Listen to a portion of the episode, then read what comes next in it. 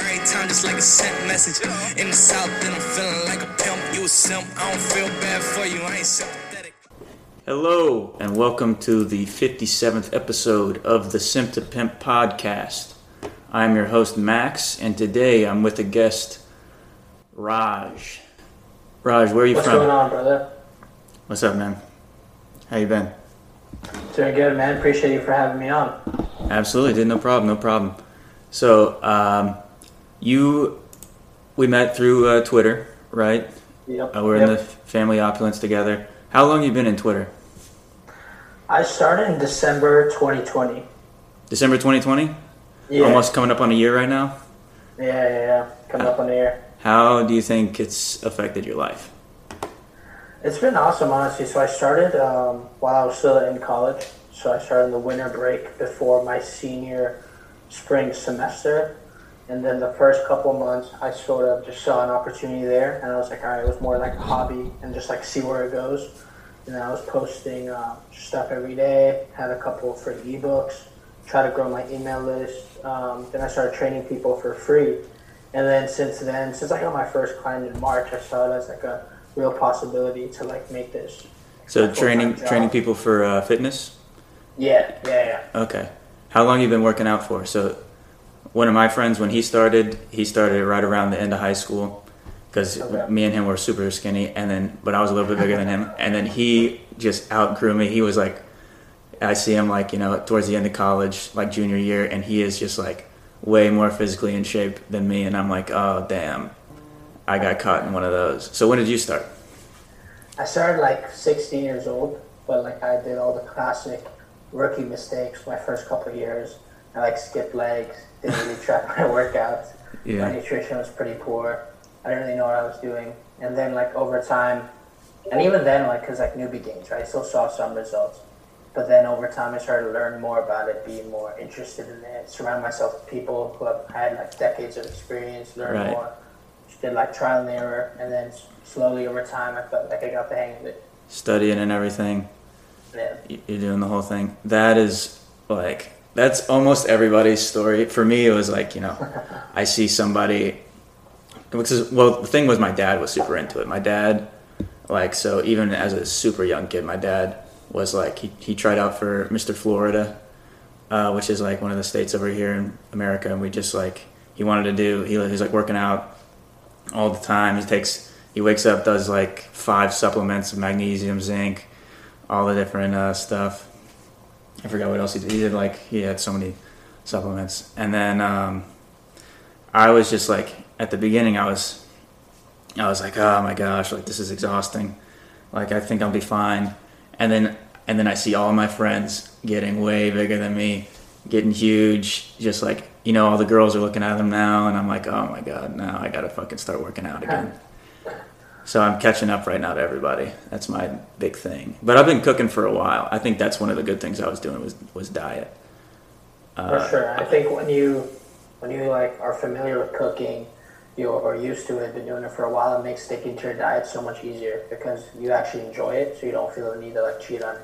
If you either if you don't know how to cook, your meals are either going to taste really bad or just going to be ordering out a lot. So Yeah. either way, it's not ideal. and that's just that's just a bad cycle right there, right? You just start, um, you're going, you're eating poorly, or you're, um, you know, you're eating out a lot, and you're not like, you're not filling that loop, that circuit. If you're eating like your food's not tasting that good, you're not gonna want to cook and eat really good food again, and that's like, Exactly. yeah, that can be Really I think also it can be learned pretty easily nowadays. Like you got like YouTube and like a bunch of free resources. Like anyone who says like they don't know how to cook, I think that's just a terrible excuse. Like you can easily learn, and it's like you could take a class like standard bodybuilding meal, right? That tastes terrible, chicken broccoli rice, and then with a couple like little techniques and Yeah, some some seasoning, you seasoning. can, like make it make it great. Absolutely, dude. And like, what's what's great about that is too, you can you can actually just cook it, and then you have the seasoning for each day. Like you can change the seasoning for the day if you want. If you do something like that, if you, like that's just a simple little trick right there. That's not even like you know, not even that big of a deal. So, growing up, did you play tennis? I see a lot of Federer. I see some. Uh, yeah, yeah. So I played tennis since I was, like seven years old, and then I played in college for four years.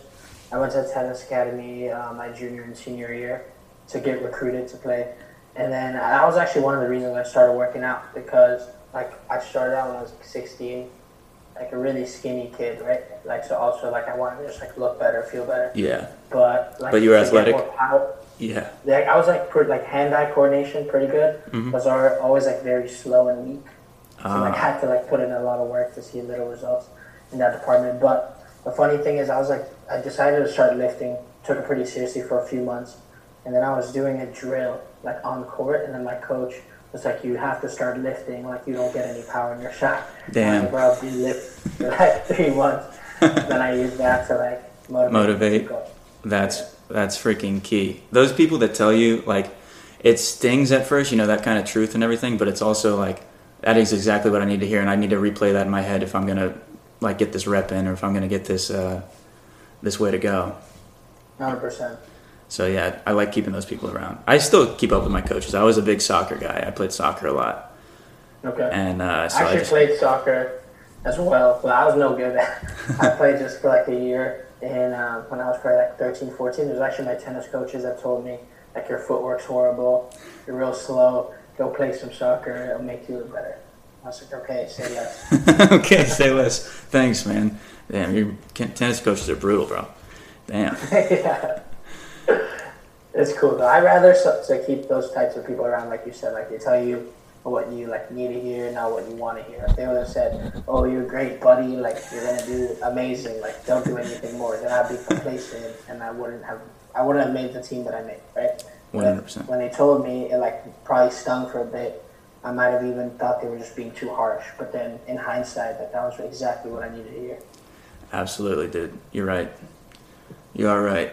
So, with your clients that you were getting, how how did you end up coming in with that first client, or what what uh what what's your brand? What's your brand? Let's go with that. Raj, what's your brand? What's my brand? Yeah, so my brand is basically my goal is to try to positively impact as many people as I can through transforming their bodies, which in turn transforms the rest of their lives. Because like I've made my own physical transformation. I was 16 at 130 pounds, and now I'm 22, uh, 185 pounds, right? And like mostly, most of that's like lean muscle. And I've seen not only like sure, like I built muscle, I look better, but it's more about like the confidence, the mental clarity, the belief, the patience, like all these skills Oh, you yeah. gain throughout that process. It's all Like, connected, man. I I totally feel it. Yeah. And like when I see like my clients who I've been working with for a couple months, like they like track their weight every day, right? So obviously when they hit a new low weigh-in, because most of their goals are fat loss, uh, I'm like, yo, great job with the low weigh-in. But the things that really get me like super pumped is when they tell me like, oh, I just feel a lot more confident, or my uh, my uncle said I look like a lot stronger, like this is great, or I got a promotion, like all these little things. Yeah. It all started with them transforming their body. Mm-hmm. And that was all. Well, you don't need to take all the credit for it, but that was uh, like part of you. Like you, that was part. That was your intention the entire time, right? To help these people. out. Exactly. Yes. And that's 100%. that's great to. to uh, that's great that you're on the front lines of that. So one of the um, one of the issues that like you know I keep seeing, especially here like in America, is this fucking uh, obesity problem that we keep having, and like you know it's it seems like it's growing. We've been hearing about this since like 2006. You know, up supersize me. I don't know. There's like a bunch of movies about it too. Everything Yeah, saw like yeah, we've all seen these movies, and there doesn't seem to be any change still.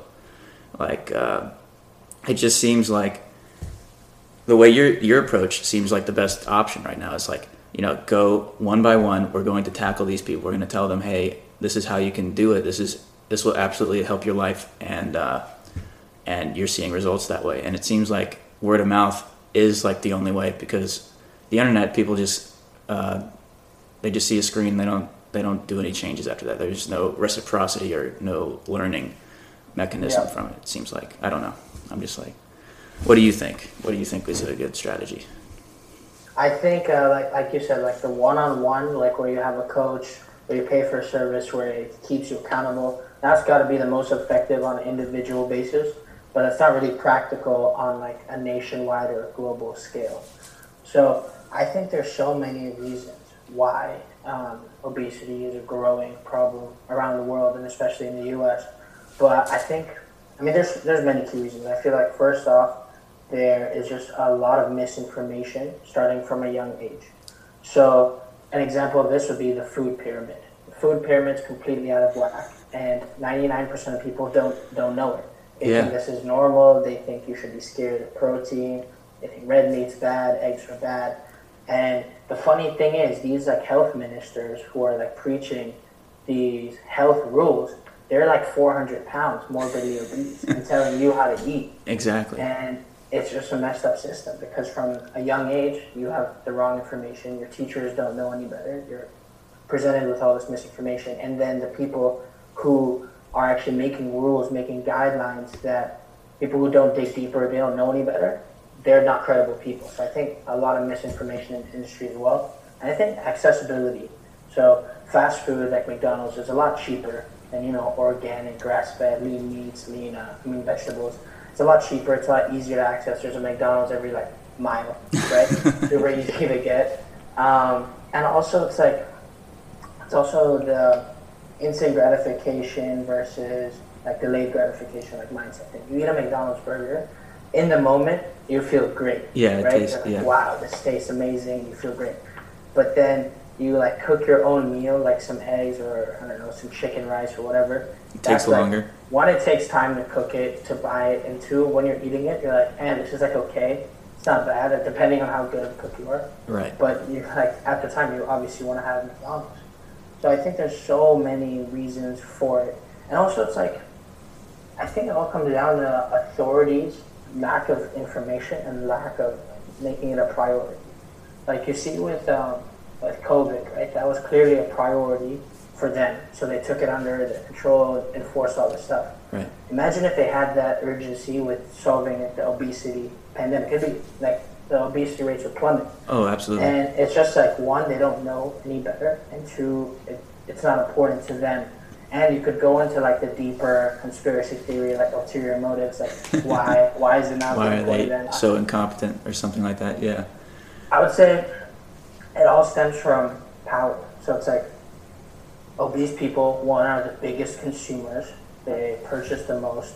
They rely the most on these big industries like big pharma, and they're also the most obedient and less likely to resist authorities. So you can look at this problem from so many different angles, which I feel like, which is why it's such a hard problem to tackle.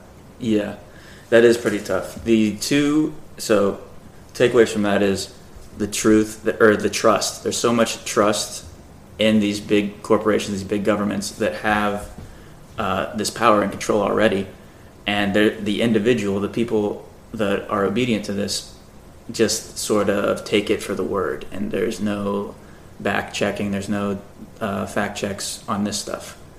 So I I find that as the same kind of issue. It's very uh, frustrating to see, like, you know, my country or just any, like, just the world, just this whole globe that we're all standing on to kind of, you know, take this uh, authority that is just not um, not as uh, trustworthy as not as competent as they should be.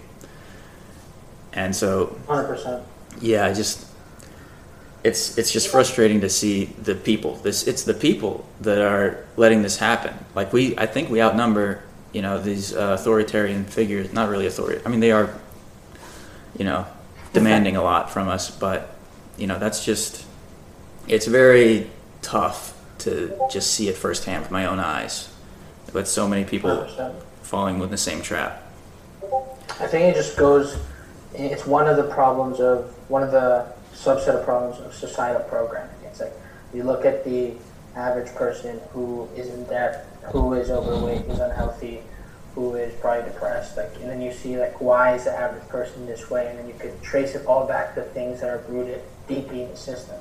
So it is pretty troubling, but I think it all starts with like self-awareness from the individuals and spreading, like having open discussions where it's like, you don't get triggered or offended if someone says something you might disagree with you. Like actually like listen, like "Hmm, maybe maybe he's on something, and just always questioning authorities because just because they're a health minister or they are someone with a name doesn't mean one that they know everything that they're talking about, and doesn't mean two that they have your best interest as motives. One hundred percent, absolutely. I totally agree with everything you're saying right now. Honestly, you're you're killing this. So uh, let's let's go back to Twitter. You you started it in December. When did you get your first client? I got my first client in, I believe it was February, end of February. Wow. So three months in, there's already people tracking you. Already people saying, "Oh my gosh, this guy knows what he's talking about. I'm ready to Well, I buy." From him. actually got, I got my first client when I, I think I had like 300 followers or something, and then I did like a, uh, I will train three people for free, like just DM Oh, for the 300. reasons, right? Promo, yeah. Yeah, and then I honestly thought there'd be like 10 people and I have to choose. There was exactly three people. and then one of them was like an older dude who just wasn't really committed at the time. Another one was a like a younger dude, was like 16, and his mom didn't let him like pay for the service when it was over. and then the third guy was like 23, so like a year older than me, and he was a perfect fit. Like we worked together for three months after that, after the free month was up, and we've been we, we're still in touch. He gave me a great testimony. He was a good guy. Perfect. That's perfect. That's all you really need is just one. But like, Yeah, yeah. um, but it's just like you know, getting that. I feel like the first one is the hardest, but you you had a pretty good plan coming in with the uh, promo, and then you know you just find somebody, and then it's uh, the perfect fit. They give you the Yeah. uh, they give you the testimonial. You can show that, and then now you're stacking testimonials. I'm sure you got like Yeah. you're well into a year now, and you're just doing life. How kind of Yeah. so money online? Do you use or what? What's your method with that? What do you mean? What's my method with that? So when you book a, do you like how do you how is it all through the DMs or do you like call them? Do you Zoom? Oh, okay, cool, cool, cool. How do you do so schedule? it's mainly like 99% of my clients are through Twitter, and every time I have a tweet that does like pretty well, there's an automatic uh, plugin, which is like, and it changes. We have like a swipe file Right. depending on the our prospects, like wants, desires, that sort of stuff. So an example would be like, so let's say a tweet does well, automatically plugged. Uh, by the way, I'm looking for three more people who want to transform their body and be the leaders of their family. If you're interested, DM me, and then there's like the DM button. And then if like a tweet gets a couple hundred likes, I probably get maybe four, four DMs, four or five DMs, and then out of those, like maybe one will close. Because a lot of times they just, to be fair, more than half of my total leads just aren't the right leads. I think. can't- No, yeah. they're not high quality leads. They Absolutely. not serious about coaching, They- and they might maybe think it's like way cheaper than it actually is, or maybe it's a free thing Uh-huh. because I'm just a young guy. I don't know. Yeah. But the ones that are like qualified, we get in the DMs, figure out their goals, if we're a good fit, and if they are, then we hop on a call, and then from there, if it goes well, we start working together. That's perfect. Yeah, a lot of that is the other thing. Just on the internet, there's people that are not serious, and then when they see when they find somebody that's serious, they're like, "Oh shit, this is like fucking really serious. I need to like you know I need to recheck myself a little bit." Yeah, I mean, for them, it's like they see like a CTA, and it's like they have nothing to lose, right? They're like, oh, maybe it's free, or maybe it's like five bucks a month, or something like that, or maybe you're looking for a testimonial, or I don't know what they're thinking. But like someone, like I drop uh, the mid, like is the minimum price is this, like is this in your budget, just to like filter out leads who aren't serious. Yeah, right at the beginning, you kind of do that just to be like, Yeah, actually, I say what your goals are first, and then that's my second message. Okay, that's that's pretty good.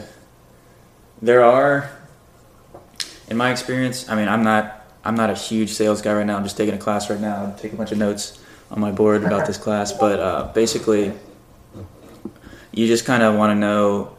You kind of want to get them a little bit more personal. Obviously, that is a personal question if they're opening up about like their goals and stuff. That's probably fine, but uh, for me, like I guess we just do. Um, it's like goals. Where you from? What's your vision?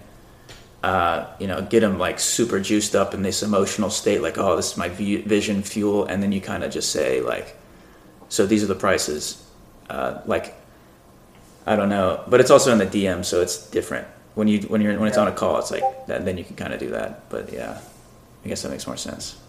You're doing fine. Of course, yeah. The, the calls are like way higher percentages. Like if I had all the time in the world, I'd put everyone straight to a call, or I would just put uh, like a link to my Calendly and just have anyone book a call. But at that at that point, it's like it's uh, how much we value like time.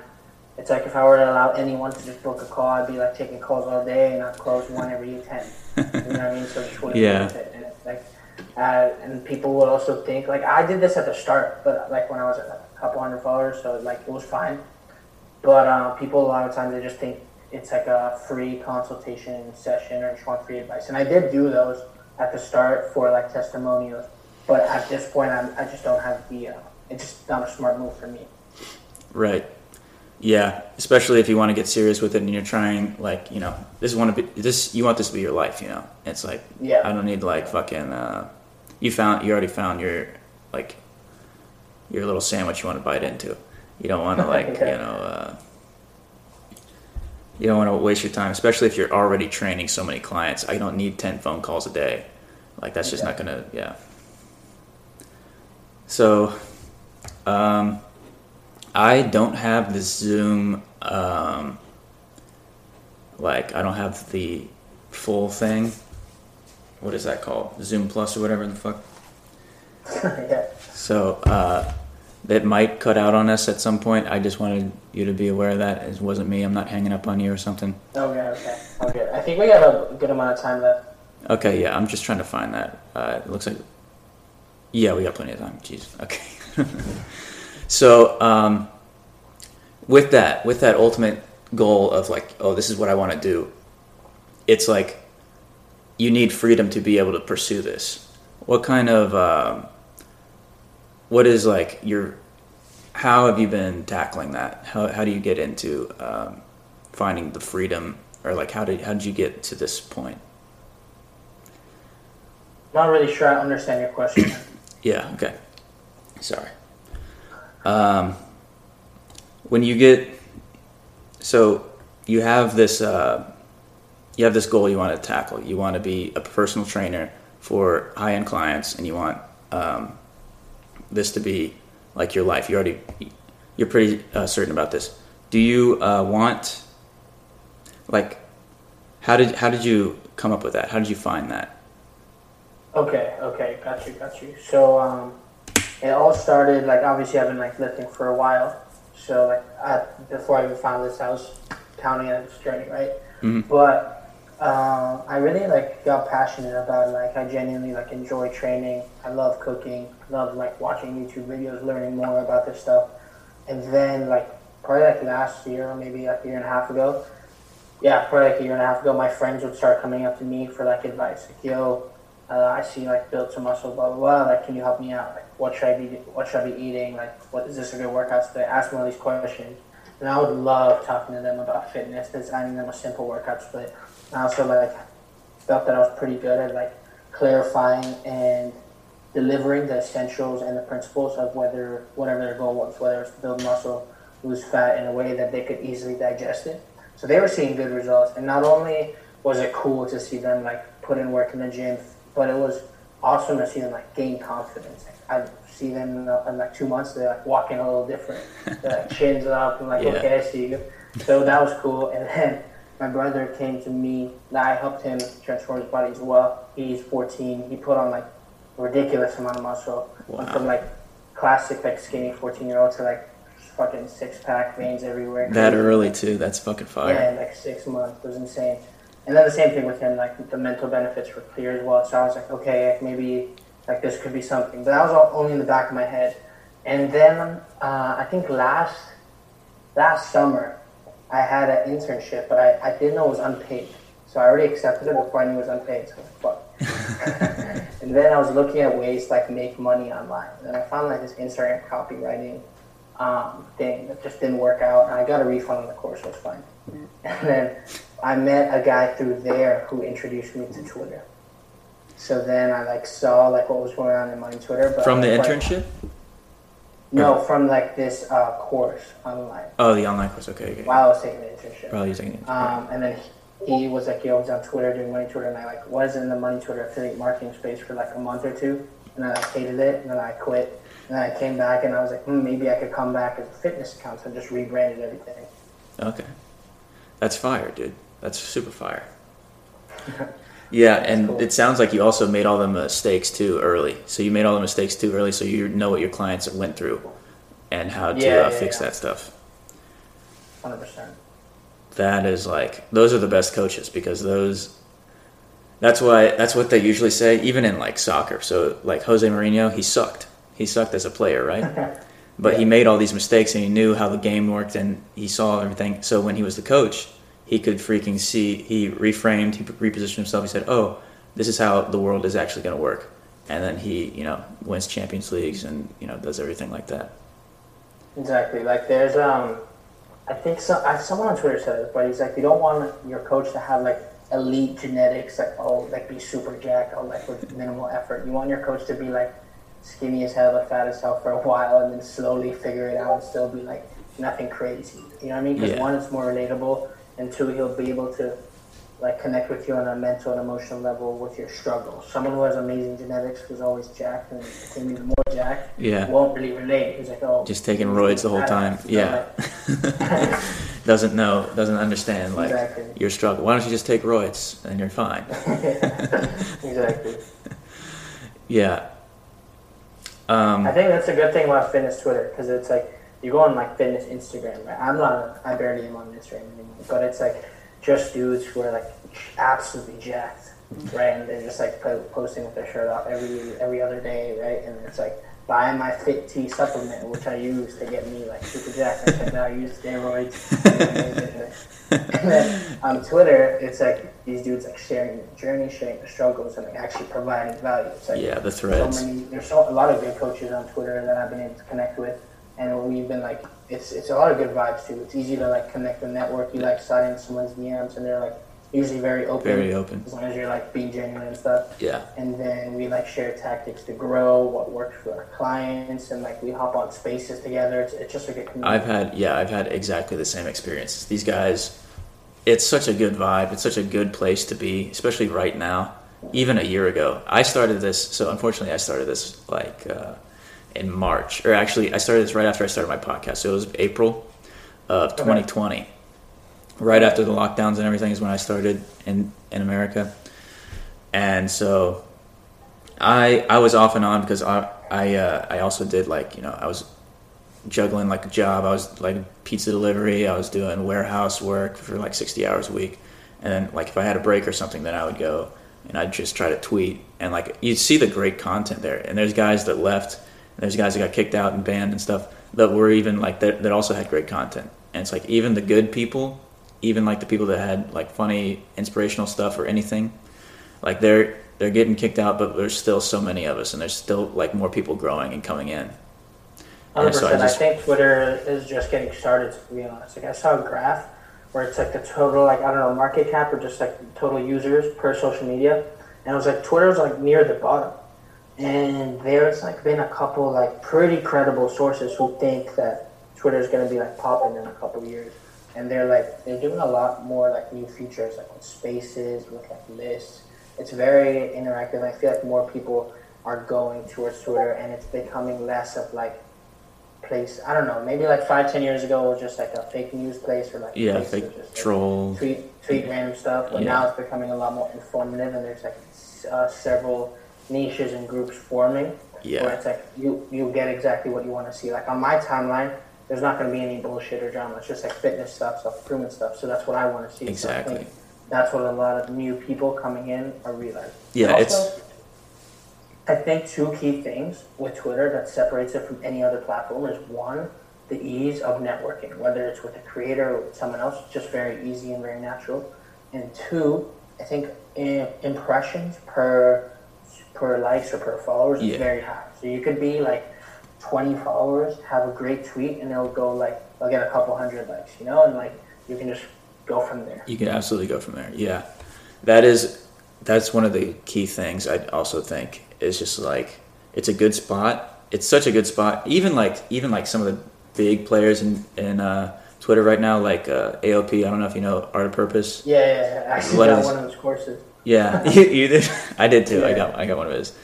He he says that this place is like he sees it in like five ten years. This is going to be like it'll be like buying Bitcoin. Just just being in Twitter this early.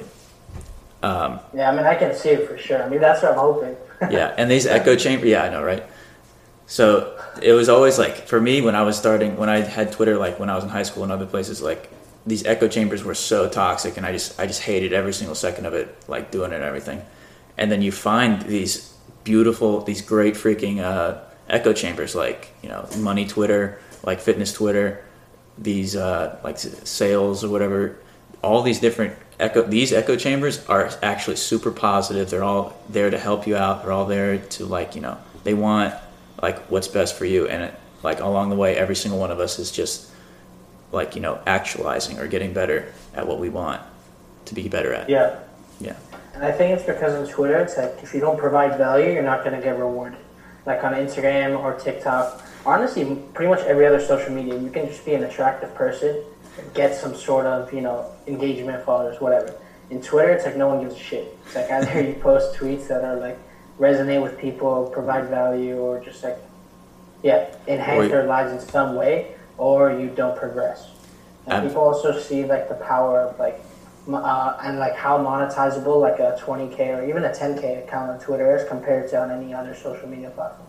Absolutely, because it's so much harder, and like you see all the you see accounts all the time with like two thousand following and then like twenty three followers, because all they do is just hate follow and just tweet garbage under under people's tweets. Like there's no value to anything they try to do. It's all just like to try to get under people's skin. These are the trolls, and then you have people with the opposite freaking uh, ratio that are just you know providing so much value, so much light, so much like good energy and you can just sense it even in even in the words that they tweet, even in just like typing. And then obviously 100%. spaces, and then obviously spaces, and uh, you know, different things like that. You can help out, like you. Uh, Yeah, it's more value. I love spaces. I uh, I low key think I was one of like the first people in fitness Twitter to really go in on them. I've done like probably like 35, 40 spaces by now. I think I started like at when it just released. And then my first like three spaces, like it would be like one person listening. and then I had a space like a week ago. I hosted with PD Mangan as a guest, Yeah, and he's got 130k followers. And then there was like 230 people listening. So I was like, damn, dude, pretty cool. that is hype. that is super hype. I was a little late to spaces. I saw everyone tweeting about spaces, and it was pretty cool and everything. I've only been in probably, and I've never hosted one. I've only been in probably five. Okay. I mean, I'll happily host one with you, like, when Oh. we do that. But Yeah. it's cool, man, because, like, one, like, when you're, like, tweeting, right, it's, or even recording a video, that's, like, filtered, it's edited. You, a lot of people, like, they put something out and then they edit it, or, like, they see, oh, is this what my audience wants? So it's, like, it's kind of like makeup, right? But Yeah, then you, like, have it. the space, and it's, like, completely raw, unfiltered, Absolutely. unedited, live, on the spot, spontaneous. Like, people can request to speak, ask you live. questions, and you can't, like, oh, give me five minutes and think of an answer. Like you have to. It's no you political. respond. Yeah, there's no uh, political. Uh, you know, commercials or anything Filtering? between. Yeah, Yeah, exactly. filtering and stuff like that. So, So- it stops it out. And it's a really cool way because what I found is the people who repetitively come to my spaces tend to be the most engaged followers, and they like ask great questions. They give me testimonials without me asking. They'll just like tweet out like, "Yo, pull up to this space. Great value as always." And it's like those are relationships that in like a year are like not only it's like we're providing value to them, but it's like they help us out with word of mouth. And it's just- Absolutely, it's yeah. just cool to um, know that you have people who have been following you for like months who keep you know uh, enjoying your content. And you know they're talking about you. They have to be. Hundred percent. Yeah, That's what I the- had the word of one mouth. dude who told me like straight up messaged me like five times, like all these like positive stuff and like retweets everything. Um, he told me like he put me. He told a lot of his friends who are trying to like uh, build muscle, uh, lose fat about me, and he said there's nothing that's not been positive, not been positive. So like, should goes to show the power of word of mouth. Absolutely, man. 100%. I 100% agree with that. So when did you start hearing about uh, Family of Opulence, and what made you want to join that? Um, so I, uh, so Dylan actually, Dylan Thacker, he, before he was in the fitness space, like reached out to me. Uh, I think he was doing web design for like, yo, like, uh, need help with like web design or something. Or like uh, covering your, cover of your ebook. And then like he had some technical difficulties. He didn't end up working. I got some guy from Fiverr. Anyway, and then he moved to, uh, he switched space, uh, switched niches to the fitness niche a couple months ago. And then we connected since then cool guy. We hopped on a Zoom, and then we just we uh, we do like a space every week together. Like I'll host one one week, and he hosts the other one, and then he I got, introduced to Brandon through him. And then Brandon was asked him like, "Yo, we need another fitness instructor. Like, who do you have in mind?" And he put me on, and that's how I joined Family of Opulence. That is so cool, dude. That is that's awesome. Yeah. I think it goes to show again, like the power of like networking, especially on Twitter. It's like you just like build a relationship with someone, and then if it becomes to the point where they hear from someone else, you know, we need, or we're looking for a fitness guy, and you're the first person they think about. Like that's Yeah, powerful. that's that's beautiful. That's like actually that's super important, especially right now. If you have that kind of impact with, on people, where you're the first person they think of, then you know you're doing something right. yeah, hundred percent. So, um, do you you like uh, watching sports or anything? I uh, not gonna lie, I like playing sports a lot more than watching sports. I definitely like watching like big events, like so, uh, like uh, NBA playoffs for sure, or like uh, Yeah. Grand Slam tennis final, or like I don't know some big Olympics. And I'll watch. And also, I got into actually fantasy football Oh, you have. recently, so I like because I, I went to the uh, college in the U.S. right, but I didn't know shit about football. Wait, which one And did you go to again? Skidmore College, upstate New York. Okay. So then I, um, my whole team like plays football, watches football. So they have a fantasy league. And then I think my um, my junior year, I was like, nah, I'm not gonna do it. Like I don't know shit They about asked you, football. yeah. Now- yeah, and I was like, all right, and they would like watch it every Sunday, and I would be like, I don't care. So I was kind of felt like, damn, I should have maybe done it, like learned. Yeah. And then my senior year, like a bunch of the alumni were still doing it, and I wanted a way to like keep in touch with them. So I was like, all right, fuck it, like I'll join the league and I'll like learn a bit about football. So it all started Yeah. from there. And then you start And then, watching like, all the time. Not, not, I'm not gonna lie, not really all the time. Just I'm more into the fantasy. Like I'll check the app more than I watch the actual game. right. But uh, yeah, I guess the sport I watch the most probably um, basketball and tennis, and then second, third would be maybe football. Maybe football. Nice. Yeah, basketball. Almost nobody watches just the regular season anymore. My friend, Yeah. my old roommate, did all the time, because and then he was like, "All right." Then the playoffs come, and now he's like, he's a huge fanatic. He, he bought a jersey. He bought like a Miami Heat jersey. He's got all this stuff now. But yeah, that's like that's the same thing. Basketball is the, probably the most entertaining to watch. Yeah, I would say. because it's like I think the way the sport is like works. It's like you get a you get points every like few seconds. Yeah, exactly. soccer, Like Instant every gratification. Yeah, Yeah, soccer you get a goal every like 50 minutes, right, hour. And basketball Yeah. it's like a basket every couple seconds. and it's like a dunk, like every five yeah, minutes. Cool yeah, crossover. Yeah. It's, it's just a lot more skills. way and, like, more action. To. Yeah, Yeah. absolutely. And then, um, and then obviously, like your passion, tennis. You you watch that just because just because of the skill, you can appreciate it, and you see what exactly uh, is people are doing right and what people are doing wrong. Yeah. To be honest, like recently, I've sort of lost like my love of the game per se because I've been just doing it for so long, especially playing competitively. Hmm. But I'll still like have a few favorite players that I like, want to watch their matches. Because also like a tennis match at the same time, it's like pretty long. It can be like a couple hours. Yeah, it's like and the water I'm only really gonna like watch a match that's like a, a big match, like a final of a big tournament, or like from a player that I really that you enjoy. I'm the same way with soccer. Some of my favorite players, Pogba. I watch Pog, Paul Pogba all the time. Yeah. whenever I can. And then obviously Ronaldo's on the same team as Pogba now, so I have a favorite team now. And then um, some of the other guys, obviously America just played uh, Jamaica in the World Cup qualifiers, and they won. So now I'm kind of like I'm kind of seeing if we can make the World Cup this year in Qatar. That'd be kind of cool. And then um, Yeah, my favorite player on that team is obviously Pulisic, but uh, uh, he's pretty good. I mean, I, there's a lot of players that I like, and then football, dude. Everybody, everybody. There's action. There's like extreme action on that. Yeah. Like football, like American football is just like you know, you want to see as much like gore as possible. And then of course MMA is like one of my big things that I watch. Uh, Oh yeah, I watched a bit of MMA. I watched the uh, Conor Khabib fight.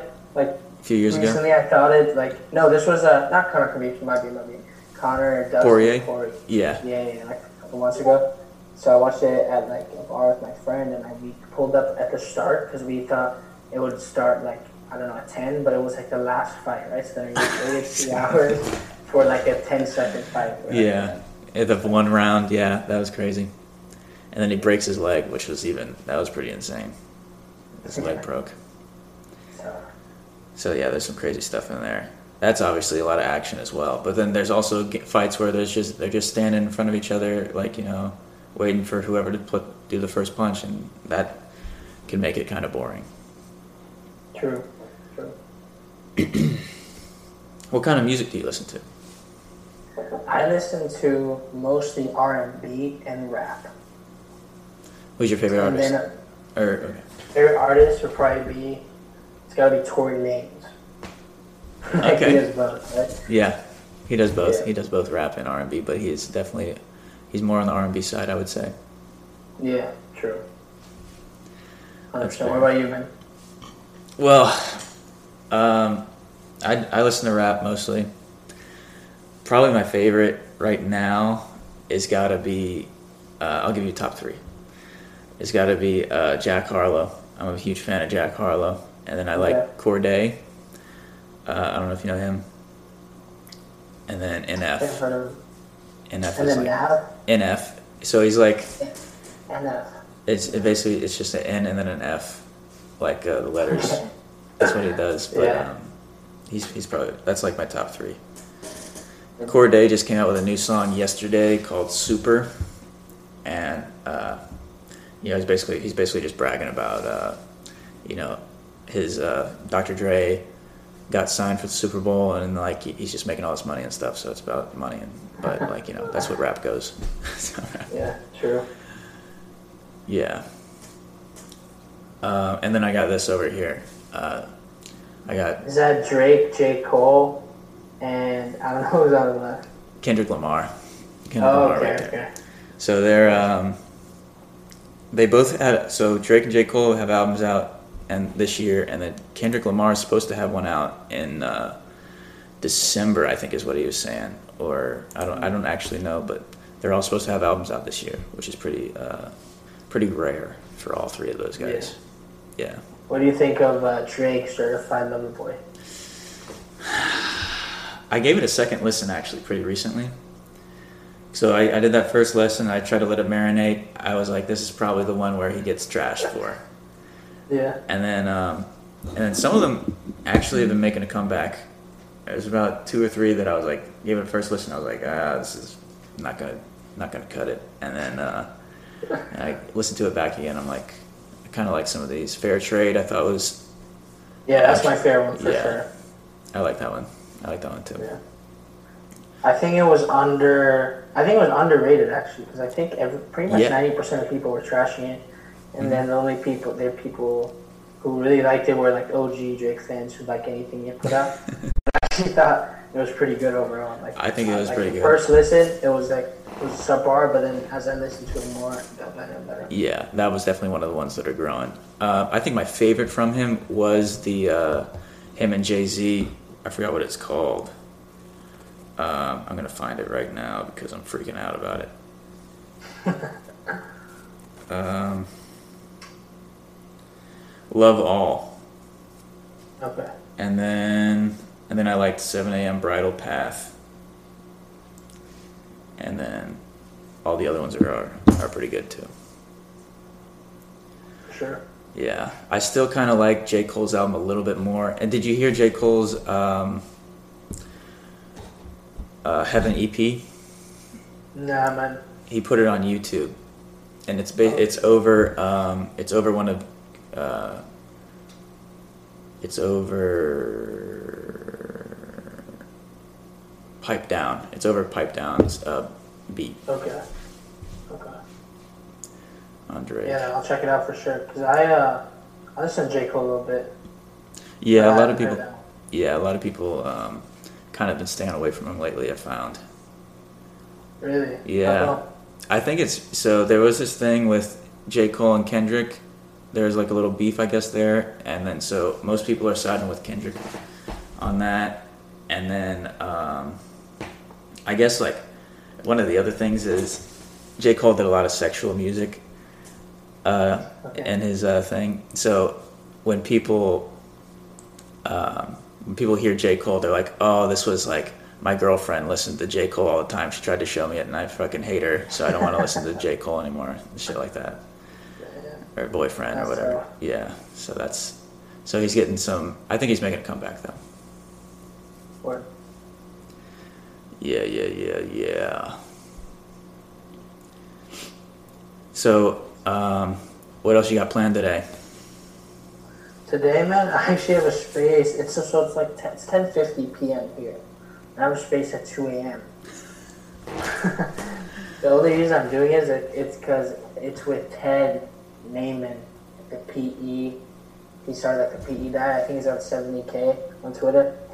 So it's like me and like I founded this group with me and four other dudes who are similar size, similar goals, and all that stuff. Like we, I've connected with them in the past, and it's not just like a like in Twitter. There's a lot of engagement groups, right, where it's just like you help each other out. But I wanted this to be more like where we not only just like help each other grow, but more of like discuss strategies, like collaborate on different things and stuff. So what we did is I, we set a weekly time where we would just like share our goals for the week, recap the last week, keep each other accountable, share what's been working, what hasn't, and then we also came up with a way to like use our collective audiences to get uh, big dogs in the fitness Twitter space to do like spaces with us and just take turns Yeah. ho- hosting and co-hosting. That's been really cool. That's how we got That's PD fire. Actually. Nice. And then so now you're getting the 70k followers followers guy as Yeah. well, and then now so you're just you're just showing that exposure. That's one of the biggest things about Twitter is the uh, the engagement. Not even not engagement, but you know just eyes on your uh, feed. You know. Yeah, and also it's like if you are con, it's also like the uh, psychological like phenomenon of like association. If you like constantly associate yourself with like people who your prospects think are Yeah. credible or like oh no way, then it's like that inherently raises their credible, how credible they perceive you. Absolutely. And that is like that's key. I want I want people to see me in a good light, and if I'm like associating myself with people that are not, uh, you know, the best, uh, you know, favorable uh, mindset for like their followers, then you know that's going to affect me, and that's Of just course. not yeah. And I also like I think it's also just good for my practice public speaking, right? So that was one of the reasons I started like really going ham in the spaces because I was like, hmm, like this is a good skill to have, right? Being able to talk like where it's unfiltered, it's raw, like be able to provide value, connect with your audience. Like this will serve me in like a year's time if I do weekly spaces. That'll be a Absolutely. huge benefit. And then like it's a different game when you're doing a space by yourself and there's like obviously at the start there's like one person, but like let's say I do a space by myself, it'd probably be like ten to fifteen people, right, uh, at one time. But with these like bigger dudes, like they retweet the space so they get their whole audience. So PD Mangan there's over two hundred, and that's like a whole nother level because it's it becomes harder Yeah. to convey your thought in an articulate manner when you know PD Mangan's listening and 200 plus people are listening. So that's a whole nother. Like honestly, I think it went pretty well, and like I had people tell me it was good too. So that's That's plus for sure. great. But it's definitely something that I'm constantly trying to improve on, and that's like just good for my overall public speaking and just communication skills. Yeah, that is so key, dude. So for me, I actually started out trying to be a comedian. I was doing uh, two. Really? Yeah, I was doing. Uh, two nights two nights a week there's uh there's like two different spots over in here in Tampa where you do Right. like a five minute set you do like five minute sets they let you stay on the stage I mean it wasn't like you know 200 people or anything it was like you know fucking 20 30 sometimes 50. I mean, sometimes it was packed. And I was doing that pretty consistently until about until like this pandemic hit over in March, and then they closed the thing down. And so I kind of I had to like I was like, oh, this if this is gonna last a long time, which I'm, I had a feeling it was going to, I might have to like you know start checking out different avenues. So that's when I started this podcast. It was another reason why I did this whole thing. Was uh, you know starting from scratch, but like you know, I think it all does come come back somewhere. You know, it comes back to uh, what you want to do and what if you can just you know if you're if you're used to always going if you're used to always like putting 100% effort in even if it seems like it's a waste if you just have that gear that you can tap into you're gonna tackle something you're gonna tackle something that's gonna Yeah. work Exactly. I mean, like all these skills are like transferable. Like I'm sure you know this. Like your first podcast episode is probably like ten times worse than like your last five, right? And it's like you get better over time, and those skills will help you in let's say you start a new business or just your overall networking skills with other people. So it's like anytime you're building anything where you require certain high value skills, because public speaking is a high value skill, right? Like and like all these, there's several high value skills, but anytime you're doing any activity that requires one of those, it's going to pay off somehow. Absolutely, one hundred percent. So, I mean, one hundred. Like, dude, learning how to public speak. That is just like that's how you get. Uh, that's how you get the best followers. That's how you get like the most uh, engagement. When people like come to your shows or they or come to your like you know, come to hear you speak, that that is a very good sign of confidence. That is a very good sign of credibility. That is a very good sign of just you know overall like leadership skills that uh, Yeah. that you need and confidence you need just to you know excel in other in other parts of your life. Hundred percent, I couldn't agree more. What uh, what's what are your some of your favorite comedians, man? Some of my favorite comedians. Um, I think my favorite right now is Andrew Schulz. Dude, literally love that guy. I was about to put you on if you haven't. heard of him. I think I was I was already watching a video of his, no joke, maybe like an hour and a half ago.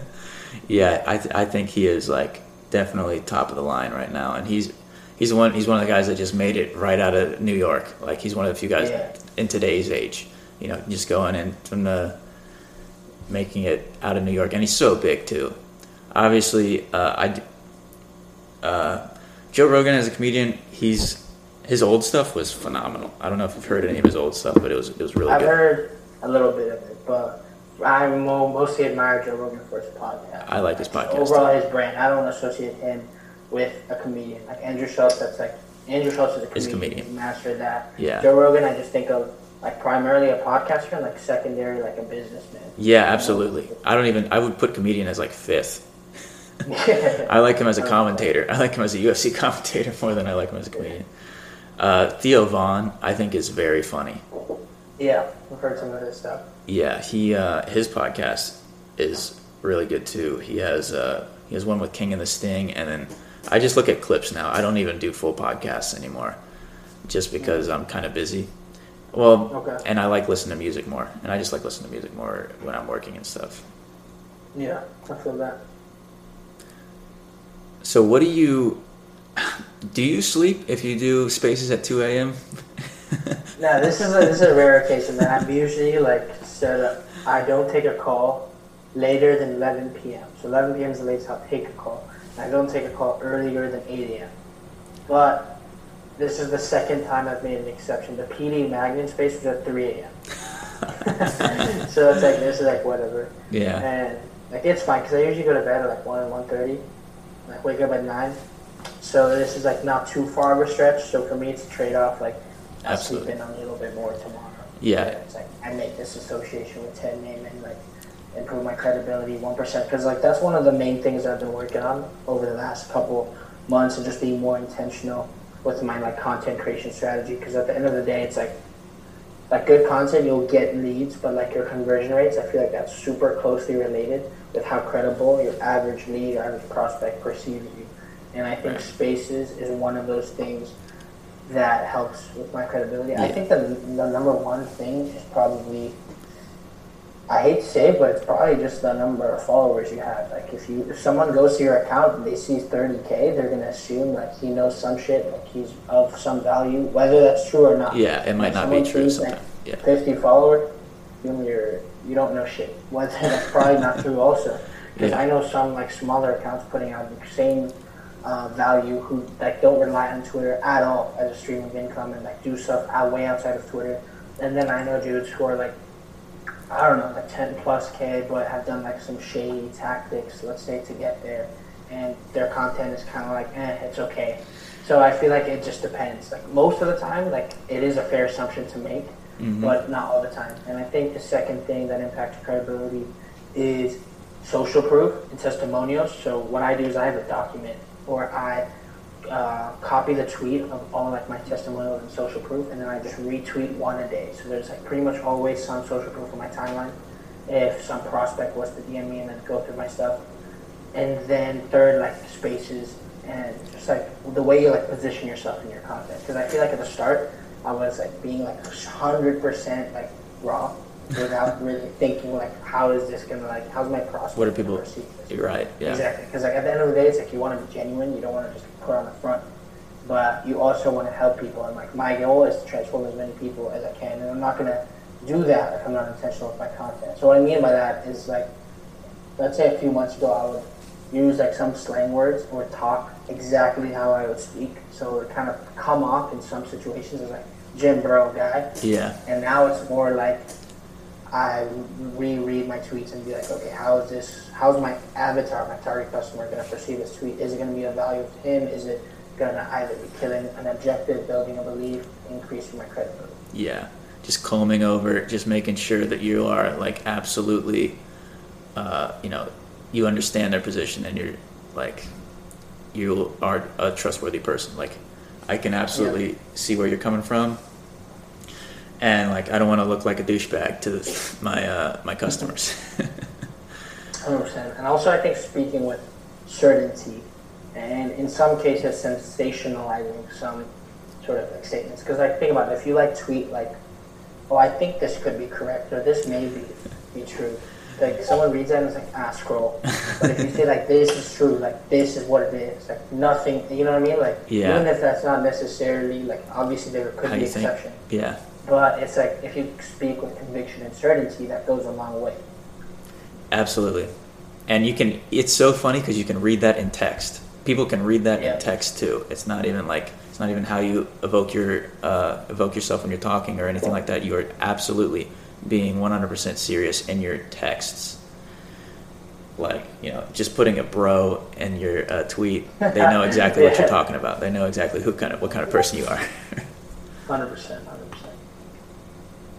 Well, um, I got a full day ahead of me. Like, I know I'm not taking up. I don't want to take up too much of my time, and I don't want to take up too much of your time right now. But like, uh, you know, I do want uh, to bring you on again. This is this was absolutely super informative. You definitely know what you're talking about, and I do kind of want to get as big as you one day, man.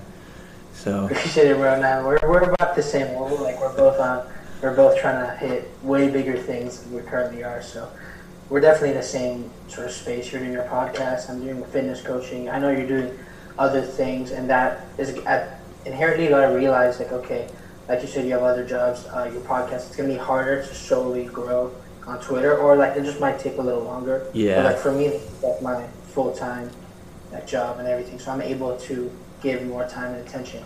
But you know, I really like where you're headed, and like it's good to see you put out dope content and like kill with your podcast, man. Thanks, man.